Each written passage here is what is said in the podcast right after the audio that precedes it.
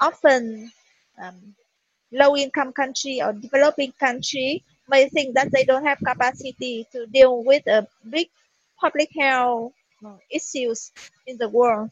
Uh, but if we are flexible and innovative and believe in ourselves, I still think that the developing country can do many things.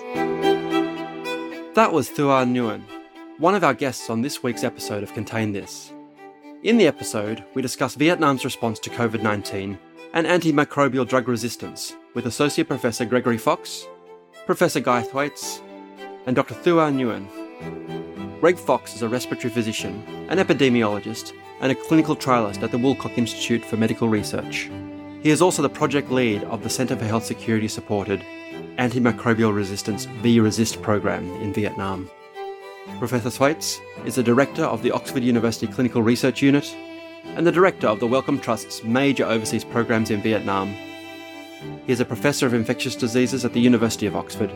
He is also a member of the Centre for Health Security's Technical Reference Group and Thua Nguyen is a medical doctor and public health expert with more than 20 years' experience in design and management of health studies, including a decade working at senior levels in international health organisations.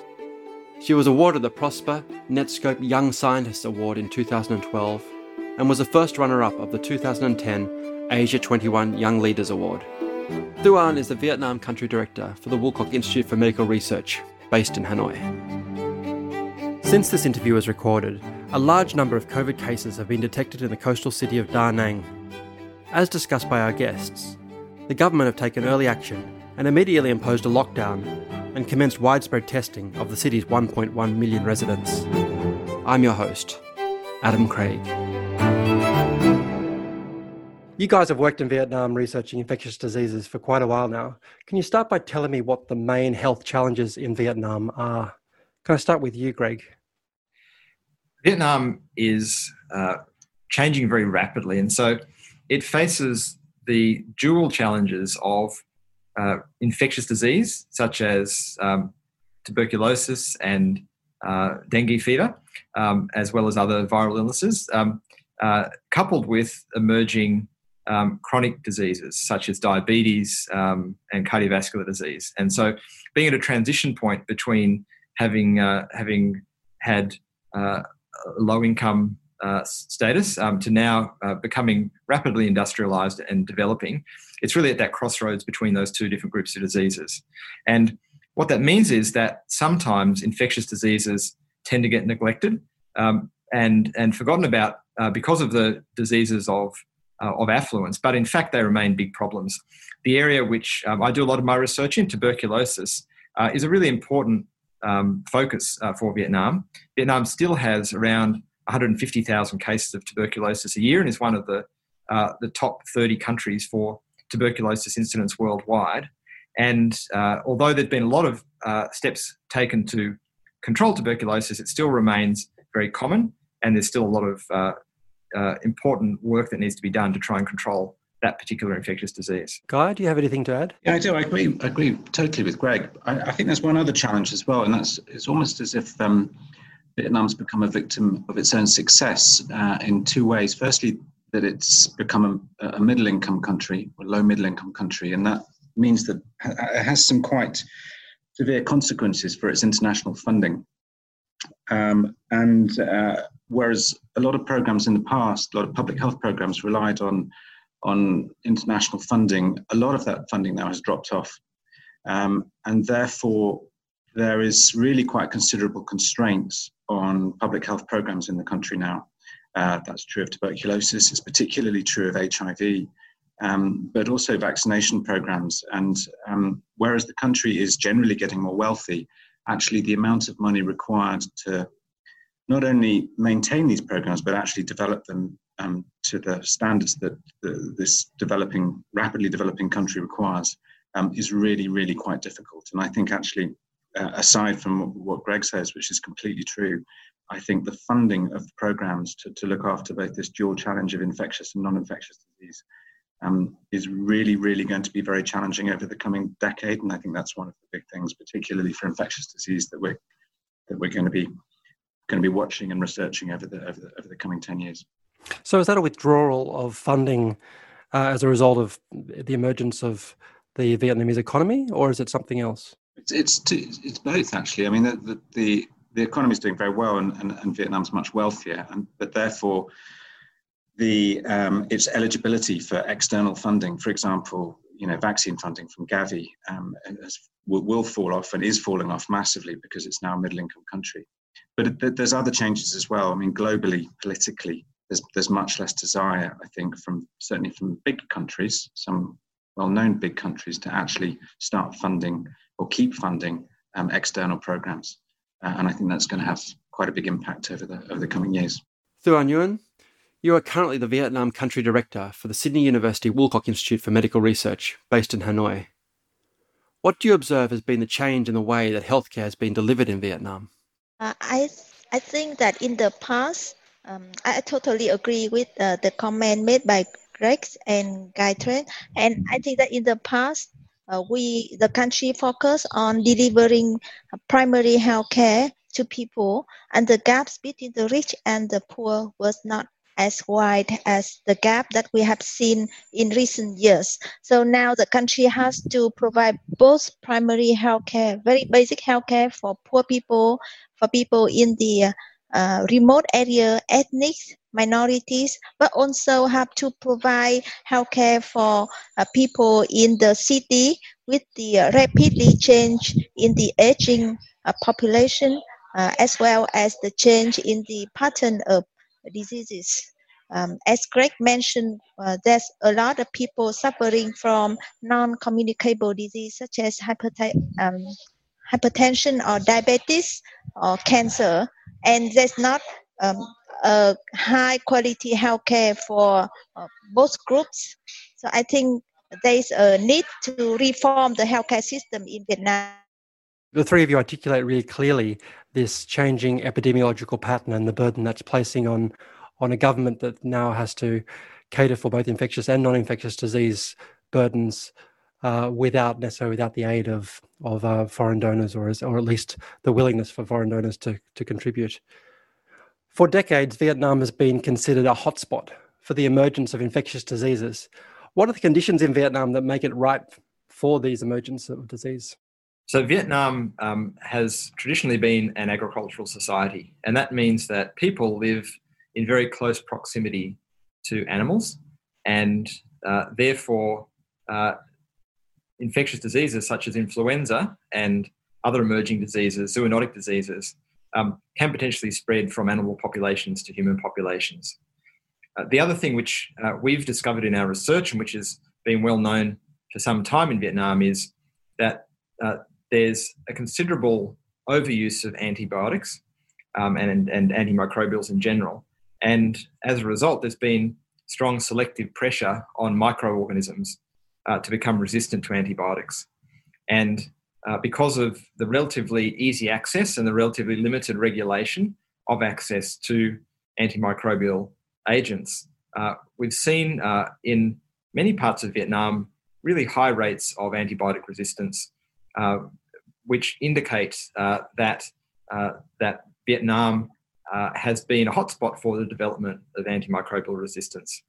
And I think the challenges that the government faces uh, in being able to go and increase the regulation of the, um, the use of antimicrobials uh, is a really top priority for Vietnam in controlling uh, the emergence of uh, resistant infectious diseases.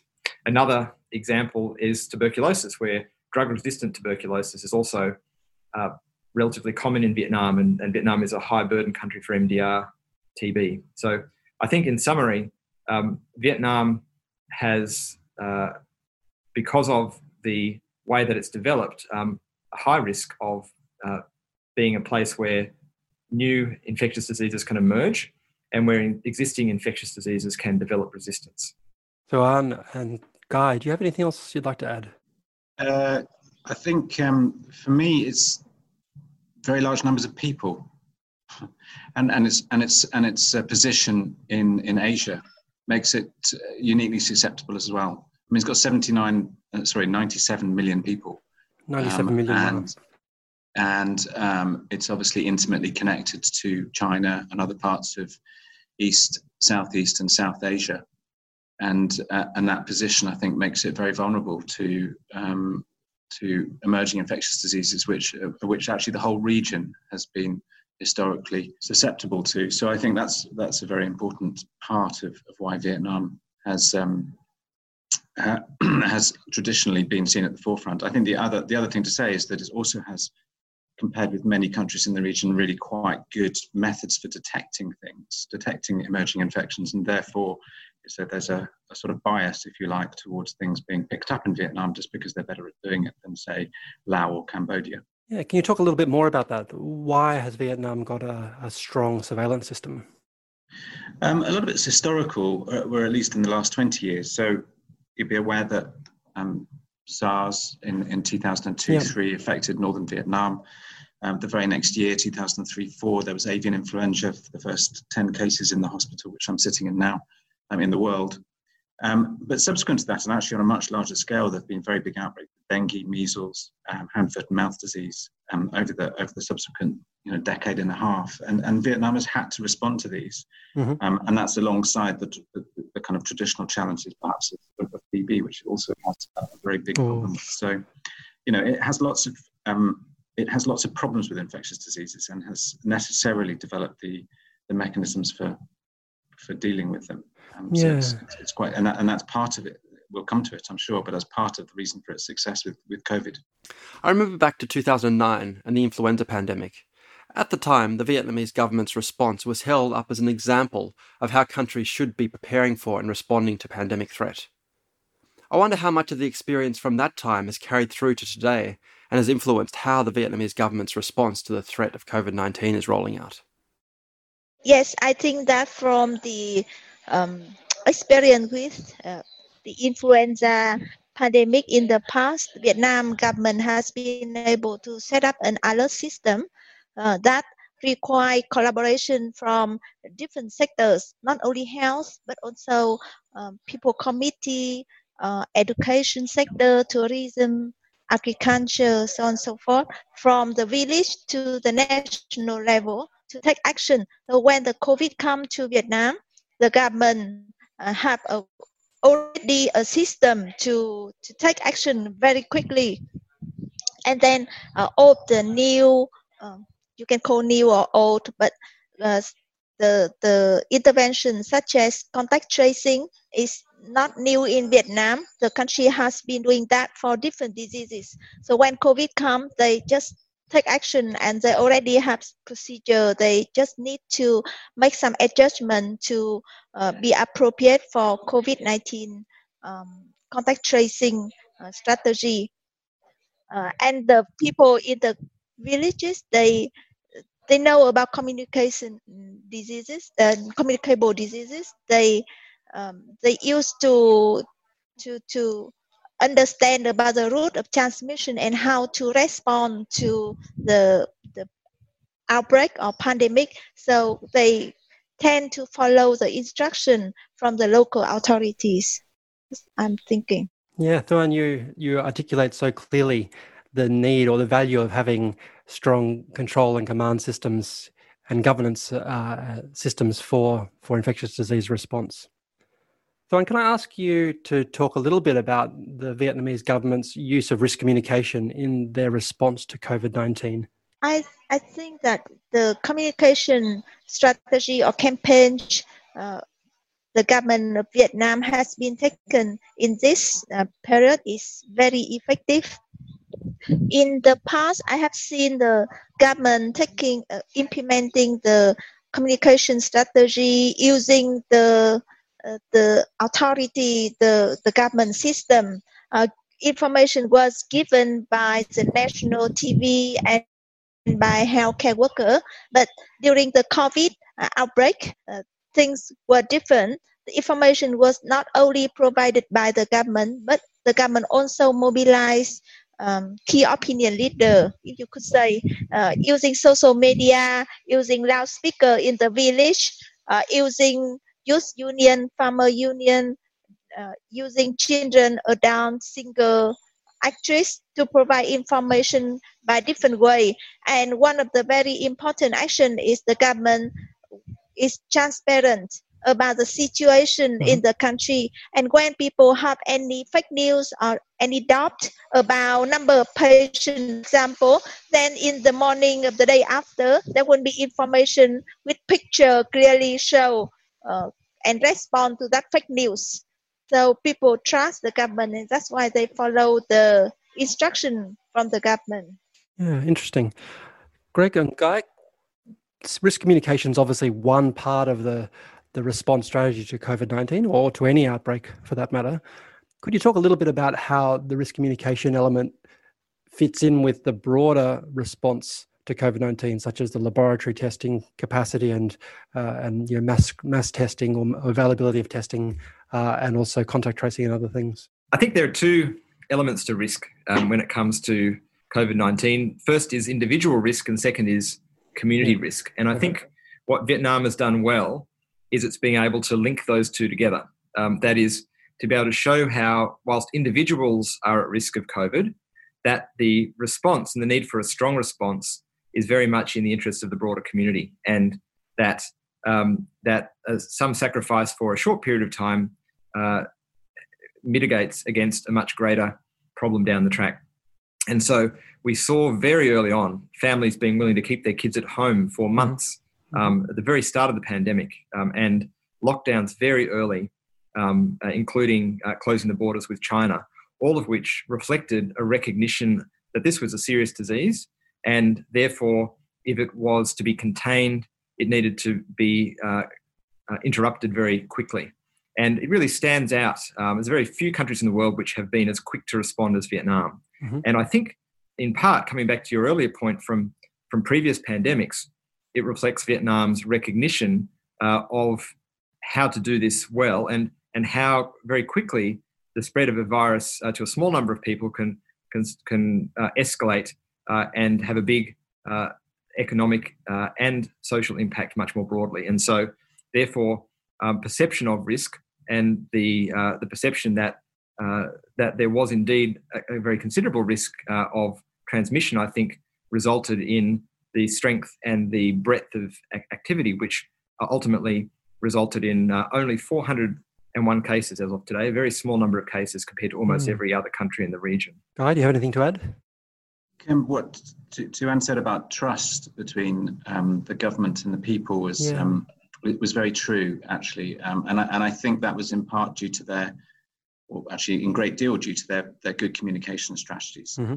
Um, and and that was that's I think that's one of the main lessons for other governments actually is that um, if you lose trust, then it, then the sorts of quite extreme measures that you have to take to control this infection become much more difficult to implement. Um, and they did take quite extreme measures. you know, the, the at one stage, you know, there were many tens of thousands of people in quarantine. They probably quarantined more than 20, more than 200,000 people overall in a, in a, in a four, four month period. So you know, these, these are quite extreme measures, and it requires a, a pretty high degree of trust between mm. um, government and people to be able to implement them properly. Mm. I think it's definitely one of those pandemics which has highlighted the the need for community participation in the response. It's it's not all about governments and the contact tracing and the the uh, case identification and isolation. It's actually about the willingness of the people to to, as you said before, uh, identify and share that or have that shared risk and, and respond collectively to it. You guys are all part of the Australian government funded uh, V Resist program. First, could you tell us about what V Resist is? And second, what does the program aim to achieve? Thank you. So, um, the V Resist program uh, is funded by the Centre for Health Security and the Australian Government's Department of Foreign Affairs and Trade, mm-hmm. and uh, it has uh, a package of interventions that aim to address the problem of antibiotic resistance in Vietnam, in particular within the local community. And the objectives of this project overall uh, are to develop and implement and evaluate complex health systems interventions that will reduce the emergence of antimicrobial resistance in the country. So, Greg, can I pause there? Can you just explain what antimicrobial resistance is? So, um, bacteria or other microbes um, are uh, commonly uh, causes of disease, yep. and uh, initially, um, before antibiotics are used, um, uh, they are susceptible to to antibiotics that are available. Mm-hmm. But over time, if antibiotics are used to treat them, they can develop resistance. And so, what that means is that the bacteria no longer respond to the antimicrobial agent, or the microbes no longer respond to the antimicrobial agent, um, which means that some patients may have worse outcomes as a result of those infections.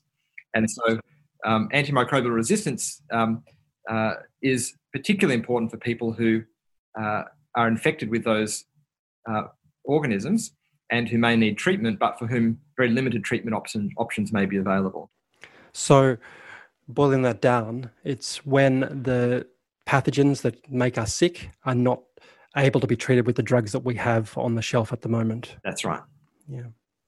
So back to the V Resist program, what does it aim to achieve? So it's got a few aims. Uh, first of all, to look at what are the health system drivers of antimicrobial resistance in Vietnam. Mm-hmm. It secondly aims to look at what is common practice in the community, um, in particular within private, private pharmacies, and how people are using antibiotics in practice. And then thirdly, uh, it aims to develop and then evaluate some community based interventions to try and educate the public and educate health providers to use antimicrobials more appropriately. So, what have you found so far? So, we've done some work um, with uh, partners, including the National Institute of Hygiene and Epidemiology in Hanoi, mm-hmm. um, the National Lung Hospital, uh, as well as uh, partners uh, across the country. And we've learned a number of really interesting things. First of all, there is uh, strong, high level commitment to antimicrobial resistance action, uh, such as through the National Action Plan uh, that has been endorsed at a national level. But at the same time as there's strong, high level central support, at the local level, there is much more limited awareness of the problem mm-hmm. and also much uh, uh, more limited uh, detection of antimicrobial resistance.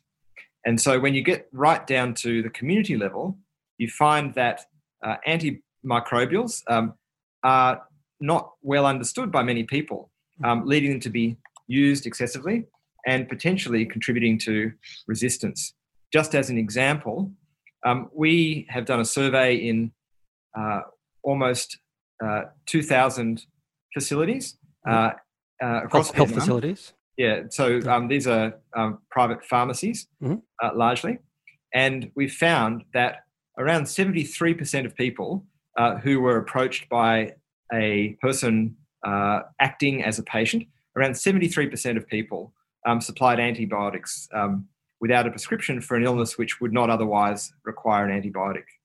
And uh, for people who had a common cold, it was 88% um, wow. of, of people. So, in other words, it indicated that a very high proportion of private providers are using and, and, and dispensing um, antimicrobial agents um, to people who would not usually require them. Now, this is not unique to Vietnam. This is a really mm. common problem in, in many countries in the world, but uh, it certainly highlights that the ambitious national goals for antimicrobial stewardship are not filtering down to the local level. And therefore, there's a real opportunity to try and strengthen uh, the way that antibiotics uh, are used in Vietnam. Yeah, to me, it seems or it sounds like that there's a whole body of social science research that needs to be undertaken to understand what are the drivers for that, you know, for the use of or the inappropriate use of antibiotics, both from an economic perspective, but also from you know, societal. That's right. And so we've done some really interesting qualitative work working with um, Dr. Sarah Bernays from Sydney University and, and a qualitative research team in Vietnam to talk to people, um, talk to pharmacists, talk to patients, and find out why it is that they're using these drugs. And we found some really in- interesting things. First of all, we found that uh, there's a real desire for something that's effective. Mm-hmm. And Western medicines and antimicrobials are seen to be effective. Um, and so, therefore, people want to try something. If they have a cold, if they have you know some some diarrhea, then they want to Mhm. try something that works. And so they'll go quickly towards a, a drug which they think works. Secondly, uh, we found that many people don't understand the idea of resistance, that they think that so long as they use the drug for only a few days, then it's unlikely that resistance will develop. And, uh, and the understanding of resistance is much more um, related to the patient rather than the bacteria. So there's not as, not as strong an understanding of how resistance works. And that means it's much harder to explain to people why taking um, short courses of, of um, these drugs might not be effective.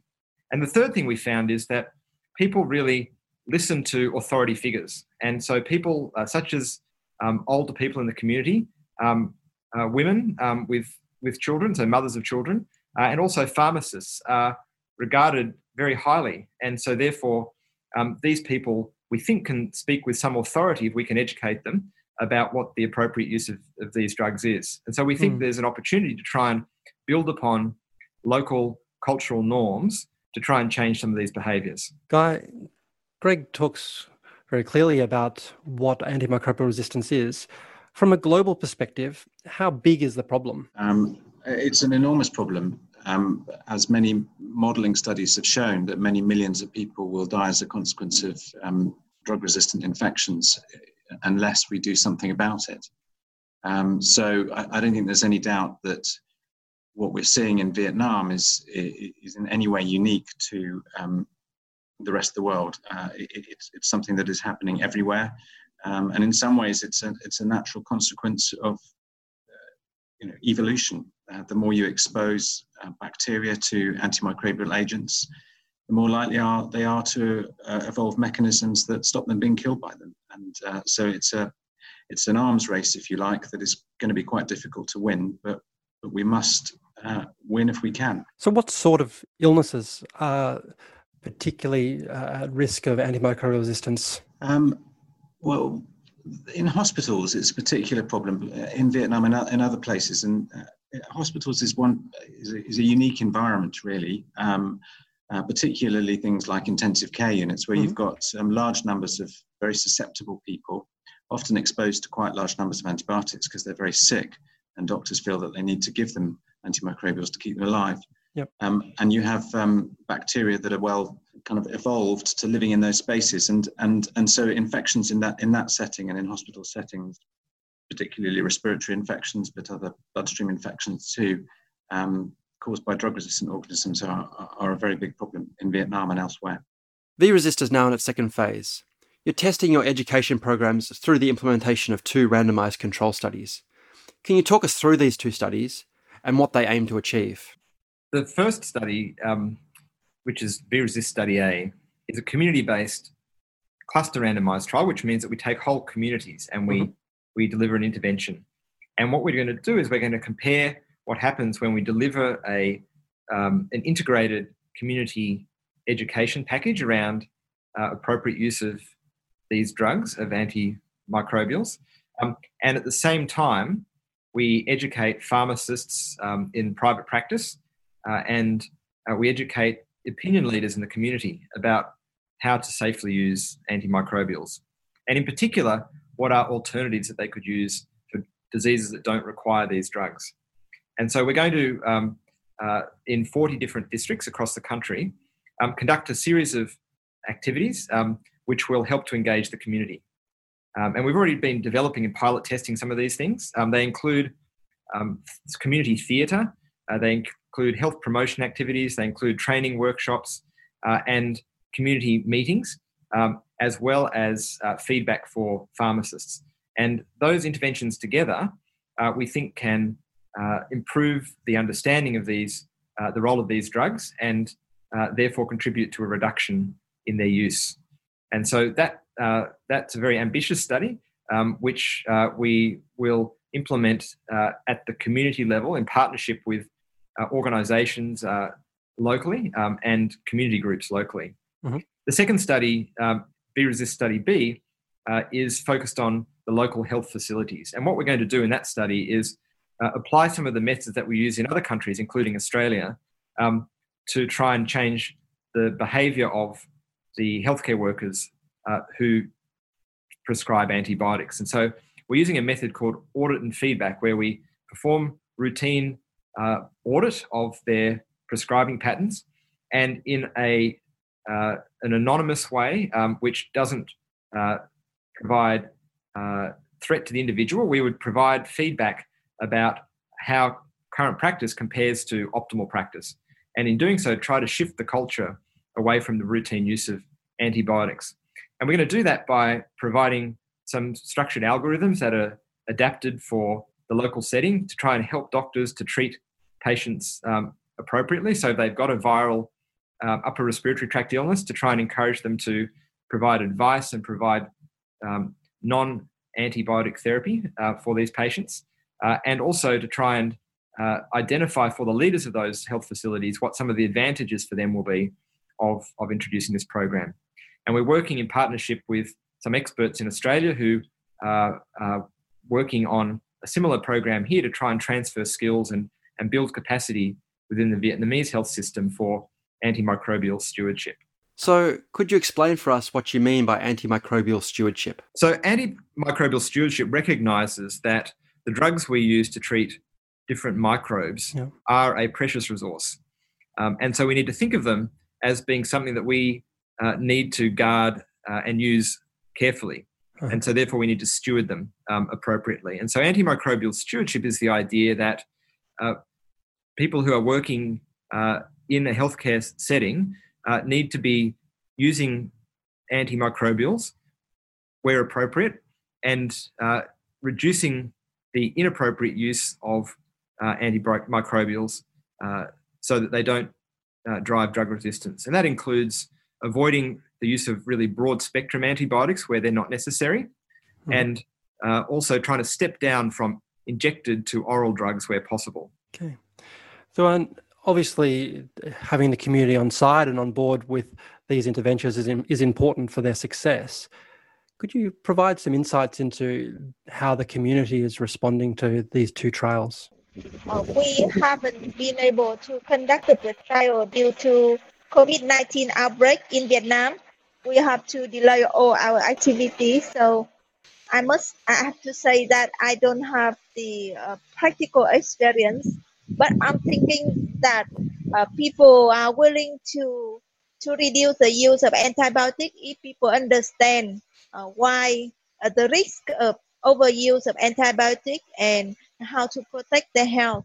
Is it something that clinicians in Vietnam are, are aware of? I think that the from our interview with many clinicians, they understand that but they was uh, driven by the demand from the patient. If you are a good doctor, you should uh, prescribe antibiotic.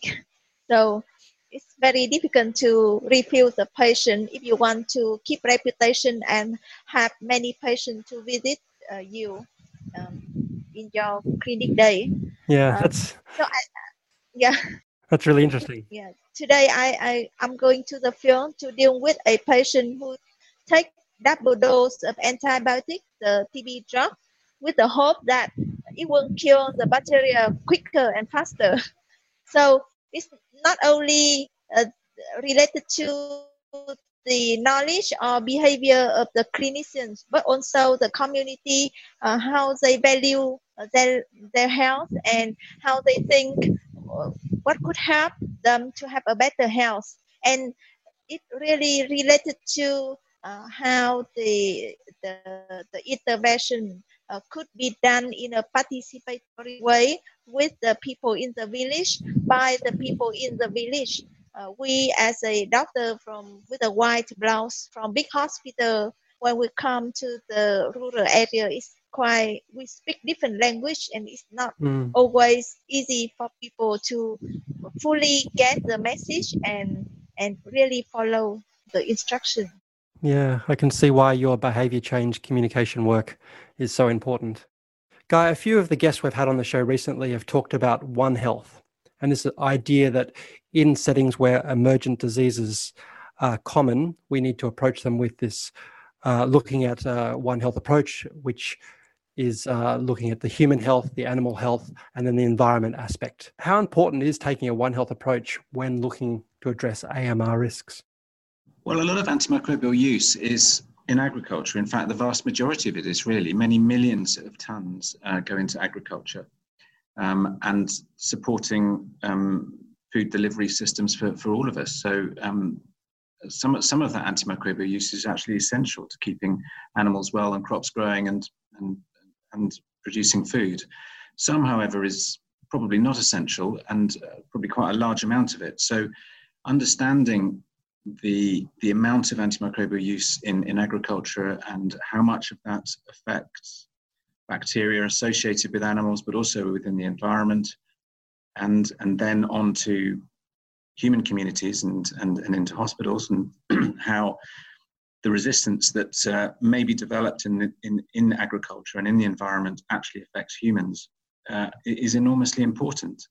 Um, I think if you were to only try and understand antimicrobial resistance, for example, just by studying hospitals, you wouldn't get a full appreciation of the of the problem, and nor would you probably be able to develop the, the requisite tools to be able to to solve or, or at least mitigate it. So um, I think it is very important, as it is for emerging infections, which everyone appreciates. Uh, a great deal of them come from the animal human interface. Sounds like the work that you guys are doing to really understand what those drivers are at the community level, but also within the health sector, is integral and really important for uh, addressing the antimicrobial resistance issue in Vietnam, but obviously globally. Finally, what lessons can other countries learn from Vietnam's approach to managing infectious diseases? Guy, can I start with you? Sure. Um, I think, well, COVID, the, the lessons um, from their excellent response to COVID um, are going to be very important to learn, I think. And, and as you touched upon, I think that there, there are three components here that, that, that, that really out, that stand out their success. That's the speed of their response, their their coordination of, of the, the contact tracing and isolation, and lastly the communication. So, in in terms of um, how they respond to emerging infectious diseases, I think uh, they are outstanding on those fronts. I think their their challenges, however, are actually probably with the the the less dramatic and the less um, newsworthy in some ways. Um, so we're in a slightly ironic position now in, in Vietnam of having no COVID at all. Haven't had any community transmission since April the 14th. We're dealing with uh, quite a large outbreak of diphtheria in southern Vietnam at the moment. You know, mm-hmm. so a completely vaccine preventable disease. So yes, there are there, there are some really really really good things about Vietnam's response, but I think there are there are, there are still some challenges there which um, uh, are going to be very interesting to watch over the next five to 10 years. Thanks. Gregory? I think Vietnam has shown through its COVID response what it can achieve when the government at a high level and the population uh, really commit to trying to control an infectious disease. So I think the lesson uh, that I see is that Vietnam uh, models what is possible um, with strong commitment, and that that commitment uh, if it's applied to other infectious diseases, could really um, be transformational. Uh, if I look at tuberculosis, which is a common infectious disease in Vietnam, uh, that has not had the same degree of high level uh, engagement, uh, its uh, incidence really has remained um, relatively high despite um, you know, many years of, of, um, of standard treatment being available. And I think it shows us that if Vietnam uh, can commit to the same level of ambition to try and eliminate uh, or at least to significantly uh, contain other infectious pathogens, uh, then, then it could do so. Mm. And so I think the lesson for the region is that uh, when uh, motivation and, and communication and capacity align, uh, then we can really achieve great things in controlling infectious diseases. And we should not have our ambitions be as low as they usually are. We should use COVID as really a benchmark for what we can achieve. Well, hopefully, after the COVID 19 event, there'll be a lot more focus on the control of infectious diseases and the, the, the improvement to global health security. Thuan, anything to add? I think that Guy Thwaites and Greg Fox have summarized very well uh, I have only one um, thinking that often um, low income country or developing country may think that they don't have capacity to deal with a big public health issues in the world. Uh, but if we are flexible and innovative and believe in ourselves, I still think that the developing country can do many things. Guy Thwaites, Gregory Fox, Thuan Nguyen, thank you so much. Thank you very much. Thank you. You've heard from Dr. Thuan Nguyen, Associate Professor Gregory Fox, and Professor Guy Thwaites about the work the Woolcock Institute for Medical Research is doing to arrest antimicrobial resistance in Vietnam, and about the Vietnamese government's approach to the threat of COVID 19. Next fortnight, we will bring to you the first episode of a special series with Indo Pacific health leaders, which looks at how our region's health professionals have approached the challenge of providing public health leadership through the COVID 19 pandemic.